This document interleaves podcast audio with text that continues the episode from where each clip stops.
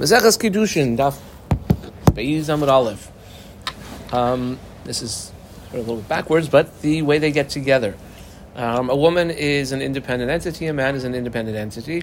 If a woman is going to be acquired to her husband, uh, what are the means by which that would happen? We would call it Kiddushin. So Aisha Niknei, she has acquired B'Shalosh Drachim. And uh, once she's together with her man, is that it forever? No. She can kona es atzma, she can acquire her, I guess we'll call it independence away from him back through shte drachim, two ways, colon. Nikne, she can be acquired uh, by a man with uh, one of these three institutions, either uh, number one, Kesef, number two, Shtar, number three, Bia. Um, Kesef, he would uh, give her money or something worth money, and say to her, haray at mikdashly, with this money, or Shtar, he writes out even on a worthless piece of um, paper, haray at mikdashly, um, or bibia, he has relations with her before he says haray at mikdashly with the bia that we're about to have. Now, when it comes to money, there's a minimum uh, required amount. Parenthetically, the gemara, uh, excuse me, the mishnah has this machlokas Beit Shammai Beit Hillel, bekesef. Colon. Beit Shammai, who we boxed, Aimrim, it has to be at least a dinner or a Shavar dinner. It has to be worth that much. We'll see how much that is when we get to the gemara. And the Beit Hillel, who we boxed, Aimrim, um, we'll just say less. He would say even, really the smallest amount of money, a pruta or a Shavar pruta. Something that's with pruta or worth a pruta. V'kama hi pruta. How much is that, by the way?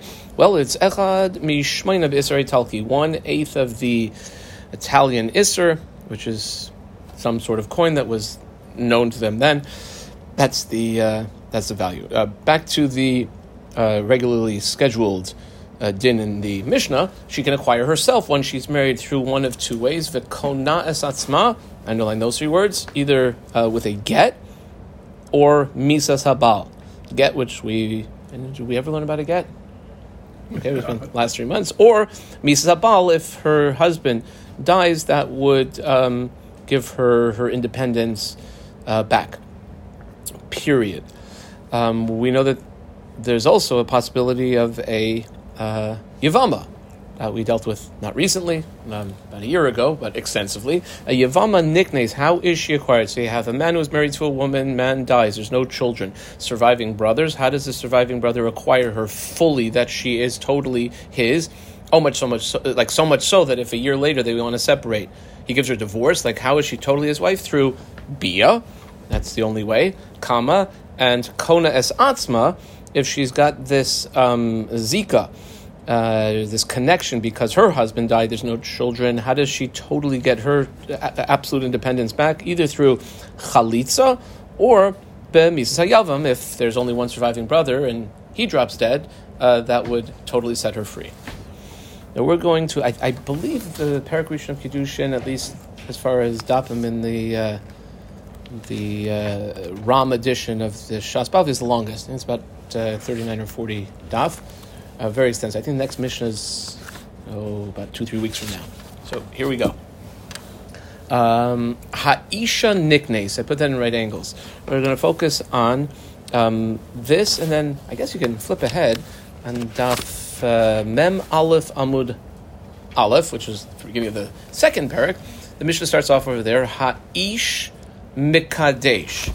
Um, now we're going to um, focus at this point the verb that's used. The verb that's used here is a woman is acquired, and um, the verb that's used over there is a man, mekadesh, we're going to call it sanctifies. Sets aside. Also, that, that is what sanctity is. Okay, why the change? So, Ha'ish, Isha Niknes is what it said here. Ma'ishna hacha detania say ish niknes, and I squiggled on the niknes. That's the, the word we're going to focus on. Ma'ishna hasam at the beginning of the second parak detani ha'ish mekadesh.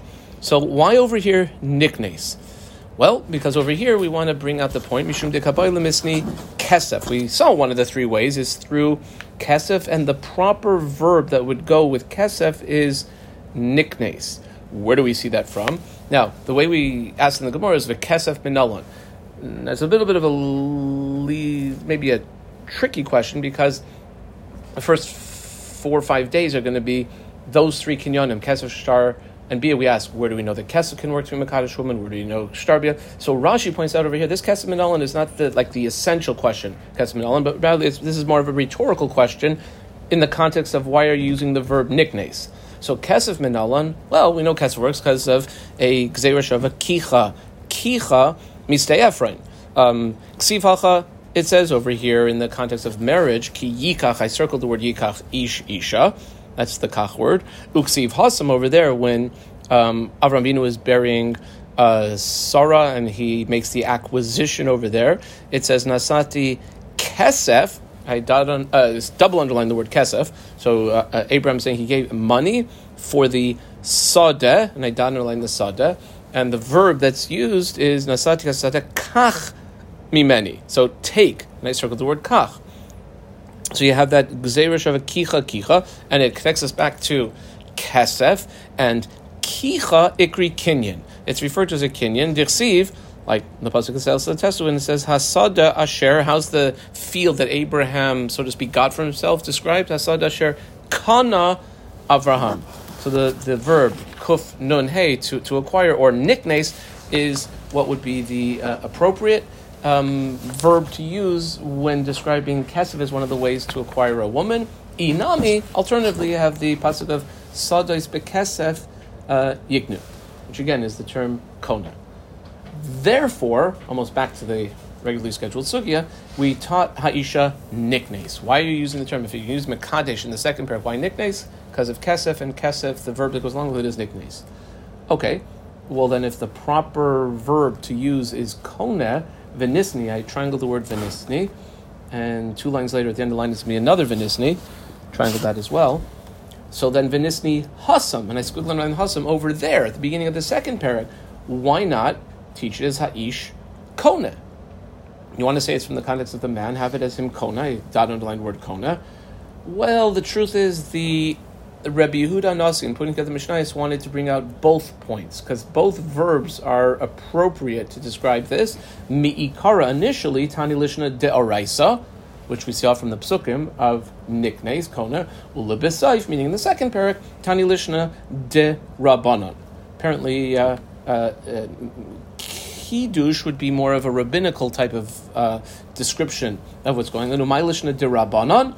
Well, how does uh, the, the term kiddush describe the relationship between a, a man and a woman when he's marrying her? Da'asar la akulei alma ke hektesh. Just like I could have this bottle of water, but if the guy who owned the bottle of water declared that it was going to go to the Beit Shammai, it's sort of like off limits to everyone else except the Beit Shammai. So to a woman who's available, so to speak, theoretically for everyone, when a man is mekadesh, or he's making her separate, or we'll say uh, a special, that it's uh, just for him. Vinisni, I put a triangle word vinisni. Vinisni hacha. Okay, well, here's another question. Why, if we're looking at things from the context of the man in the second parak, ha'ish, why don't we nisni hacha over here? I squiggle in the hacha, ha'ish kona. And I dot on the word ish. The question here is, why from the woman's perspective? Why is it ha'isha niknes? Why not from the man's perspective? Say over here, ha'ish kona, and over there, uh, ha'ish mekadesh. So why? Why is it from the woman's perspective here? Well, mishum dekabayla misnes seifa. Because we're teaching the ways she can be acquired, and the way she can, three words in right angles, kona es atzma, acquire herself, b'didah, which is in terms of her. Tanami reisha, b'didah, and therefore the earlier part of how she can be acquired is also in the context from her perspective. Okay, well then why not just teach like this? Ha'ish, from the man's perspective, kona umakna. Have it the man, he can acquire, or he can have acquired from him. He can acquire a woman, kesef shtar bia, can acquire it from him either through divorce or uh, death. Well, one second, what did we just say? He can have acquired from him through his death. Mishum te'ika misa sabal. That's not him actively giving over something to someone else, like if he gives a get to his wife to give her a freedom. To love ihu kamakni. It's not him causing her to acquire her freedom. Rather, min shmayahu demakni la. Hashem decided it, that's time to zap this guy.